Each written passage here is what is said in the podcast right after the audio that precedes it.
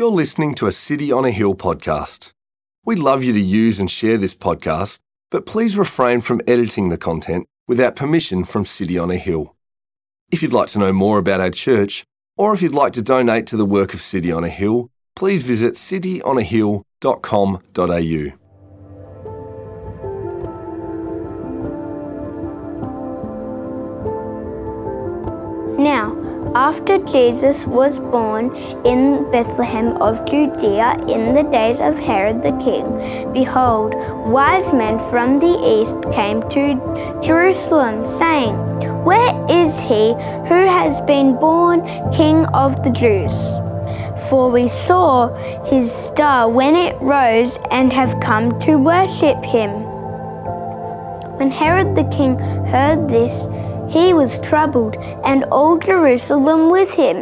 And assembling all the chief priests and scribes of the people, he inquired of them where the Christ was to be born.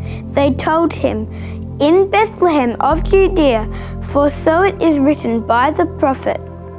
And you, O Bethlehem, in the land of Judah, are by no means least among the rulers of Judah. For from you shall come a ruler who will shepherd my people, Israel. Then Herod summoned the wise men secretly and ascertained from them what time the star had appeared.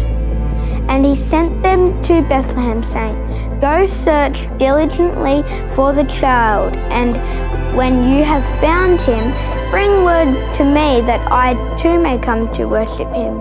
After listening to the king, they went on their way. And behold, the star that they had seen when it rose went before them until it came to rest over the place where the child was. When they saw the star, they rejoiced exceedingly with great joy. And going into the house, they saw the child with Mary, his mother, and they fell down and worshipped him. Then, opening their treasures, they offered him gifts gold and frankincense and myrrh and being warned in a dream not to return to Herod, they departed to their own country by another way. God's not without a sense of humor. Um, you know, today, like, you know, when I found out about the announcement on the news uh, this week, uh, like, super significant. Um, you know, no more restrictions, no more density quotients, no more caps on numbers. I was fist pumping. I was, uh, you know, I, I, had a bit of a bit of a tear of joy, and um, and I was so pumped to um, to be with you all and just to be like running up and down that aisle and just high fiving everyone. Um, uh, you know, COVID safe high fives, of course. Um, hand sanitizer, hand sanitizer between each one. But um, hey, look, that's not it's not meant to be that way. Um, but uh, look, still we can still adapt and overcome and i can join with you this way. So thank you so much uh, for being here. It looks like there's quite a few of you. So um, that's great. Um, i hope that you're enjoying singing, singing, some carols um, and i'm sure we'll enjoy uh, thinking about um, the reading that we've just had um, before I start, let me just say thank you to everyone that's participating and contributing this morning. Thank you to everyone that's been able to invite someone. Thank you if you've come and it's your first time. Thank you to all of our awesome musicians. Uh, thank you to all of our awesome Bible readers. Uh, thanks, Esther, for leading, and just thanks everyone for all that you're doing, contributing sweet treats and all those good things. Thank you, thank you, thank you. Um, and today definitely um, can't go without saying thank you, church, um, for taking the hard road with us over these past few months uh, and going the and going the, the tough mile so that we are able to exit out of these restrictions together. Um, that's what we wanted to do. Our call was to maintain unity and mobilize for mission. And I'm so thankful that, um, hey, look, we get to sing carols and we also get to celebrate our ongoing unity as all the restrictions have been released. Um, hey, it's been a while coming. It's definitely not over yet but let's just still enjoy this moment. Um, and let's, uh, yeah, let's let our, let the carols we're singing be our actual praises and prayers to God. Um, and hopefully they're more than just lyrics that we get to sing. But hey, um, we're going to um, think about that last Bible reading just just quickly, and um, I want to help us do that. And just before we do, uh, let me pray. That would be awesome. Our dearest Heavenly Father, we do thank you so much for all the blessings that you give us each and every day. Uh, we thank you that we can all be united in this moment by your Spirit, be united by the blood of Jesus, which has taken away and cleansed us from our sin. Uh, I pray that these next few minutes would help us to continue to think about the significance of this season uh, Christ Jesus, the Son of the Most High God, born into this world to save us from our sin. Uh, be with us now, we pray, in his name. Amen.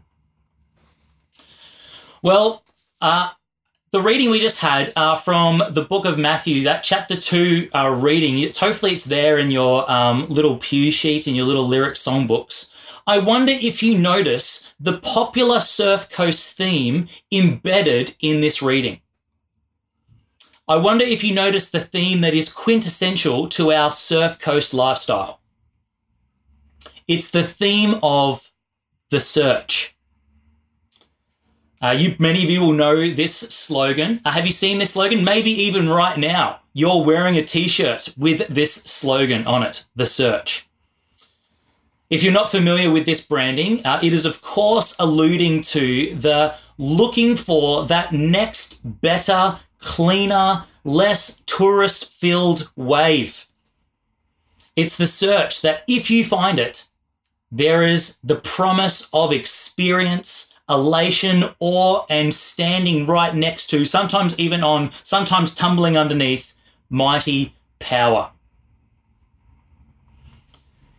In some ways, it's obvious, but why does this slogan, the search, resonate with us so deeply? Well, I think the search, it taps into something that is in all of us. It's a deep desire for experience and elation, isn't it? So much of this slogan's resonance is that the search also doesn't even have to be a wave. It can be a possession, a relationship, a promotion or position. It can be anything that makes a promise to us that this thing is the elusive something of significance that when we find it, it will max out our felt experience and elation. I wonder what the source of your search is. Well, at the heart of our Christmas reading today is this theme, the search. Uh, we get to see two very different groups searching for the same thing, for the same reason, but with two very different motives. In this reading, we've got the wise men and we've got King Herod. And there's a lot that's the same, there's a lot that's different. And there's a lot that speaks to what we are all searching for. So, what's the same about these searches that we see? Well, the same is both sets of men are chasing something for experience and elation, aren't they? Both these men, wise men and Herod, are searching for an encounter that promises that elusive something of significance. Both are searching for power, thrill, and awe. Both want to personally encounter and even cultivate a sense of wonder and amazement. But that's where the similarities stop. For while the experience longed for is the same, the way of getting that desired experience is very different. So, what is the difference between these searches? Well, the difference is what these men believe will give them their ultimate experience and emotion. So both are on the hunt for Jesus. But for the wise men, Jesus' nearness, it's comforting. But for Herod, Jesus' nearness is threatening. And both have very different notions of what to do with Jesus. For you see, if you look at King Herod, Herod's belief was that his joy came from building up himself, wasn't it? For Herod, he wanted to find Jesus and remove Jesus. baby Jesus to King Herod was a threat. He was a threat to Herod's personally cultivated, man made sense of majesty and power. Herod wanted to keep building his power and his prowess. For him, his something significant, the thing that he was searching for, was that he thought the more power he could get, the more experience he could build, this would max out his experience and elation. Herod's reason for looking for Jesus was internally driven. Find Jesus, remove this baby that had the potential for robbing him of his own power and thrill. Now, we know all about this. We do this. I know I do this. Every day, we try to remove things that we think will threaten our sought after lifestyles of joy, of power, of position, and recreation. Sometimes this looks as simple as knocking off work early, the sh- the sh- or, or the shedding of personal responsibility.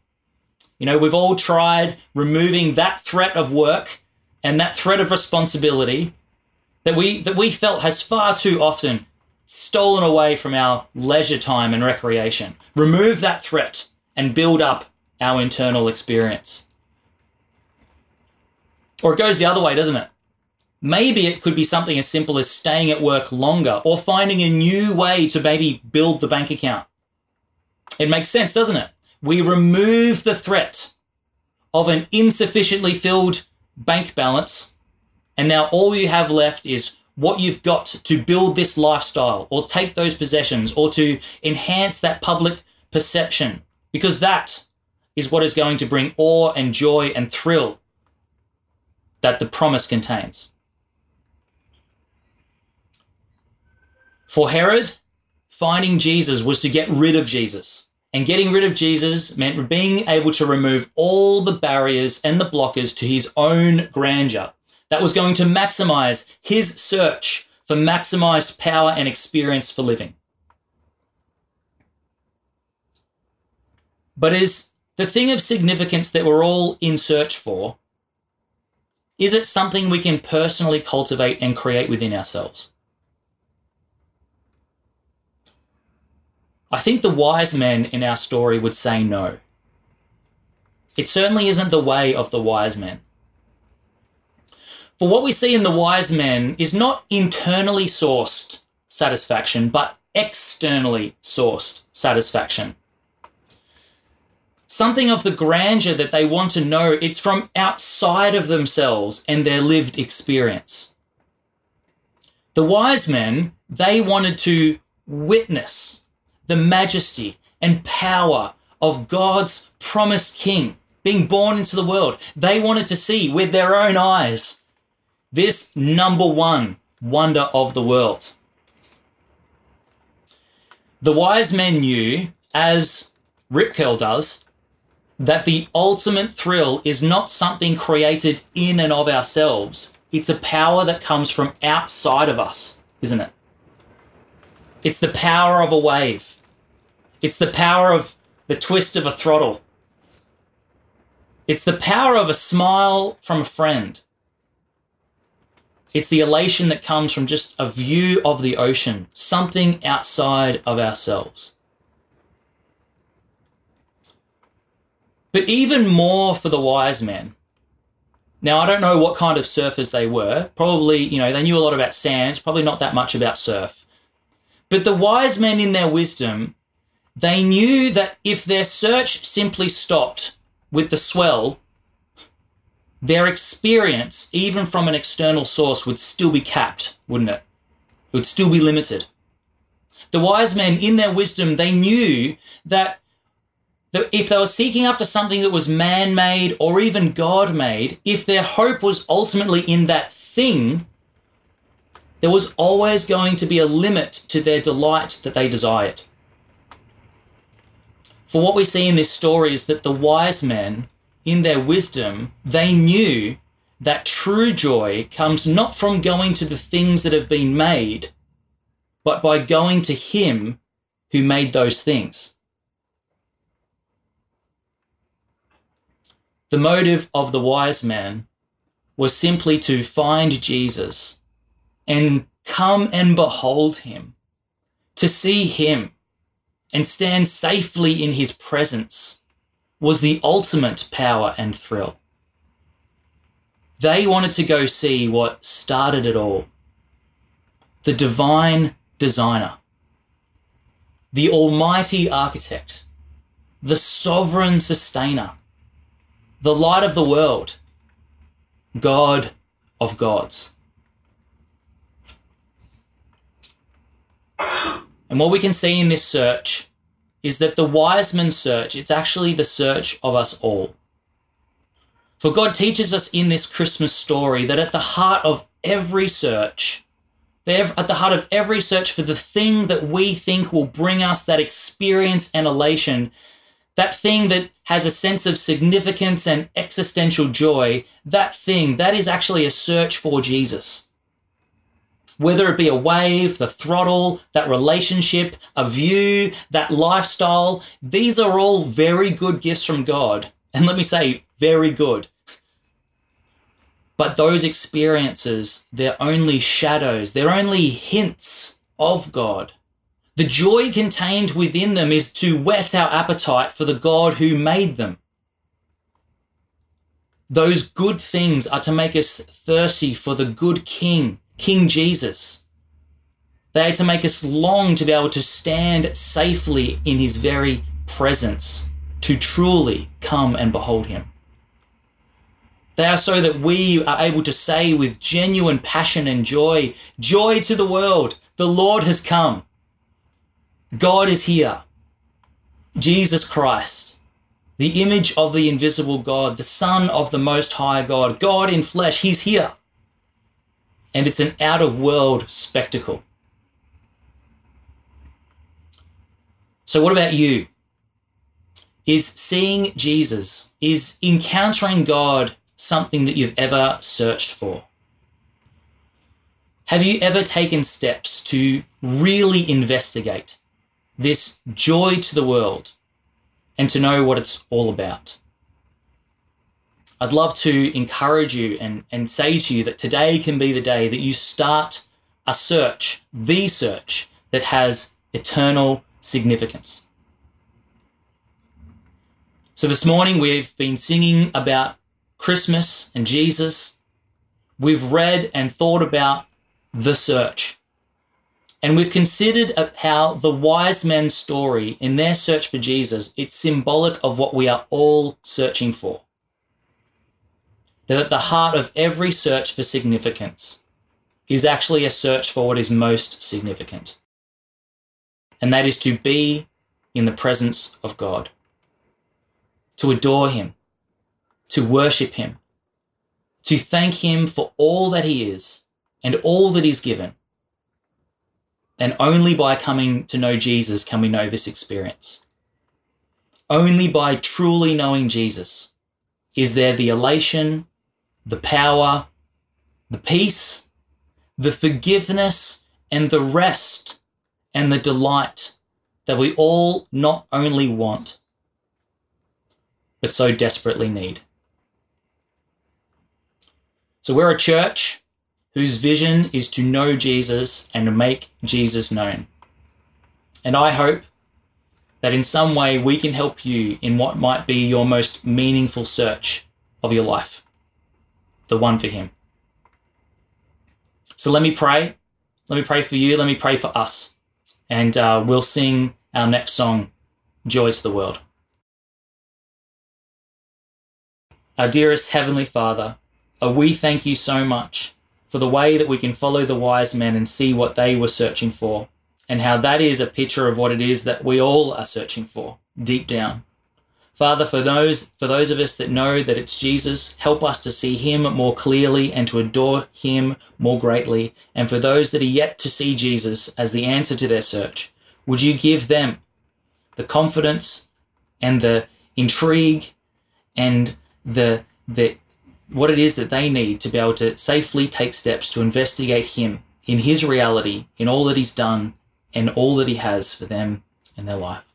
We thank you, Jesus, for saving us, for being alive even now, and joining us in our prayers and in our worship to God, Father, Son, Holy Spirit. It's in your name we pray. Amen. Thank you for listening to our podcast. If you'd like to know more about our church, or if you'd like to donate to the work of City on a Hill, please visit cityonahill.com.au.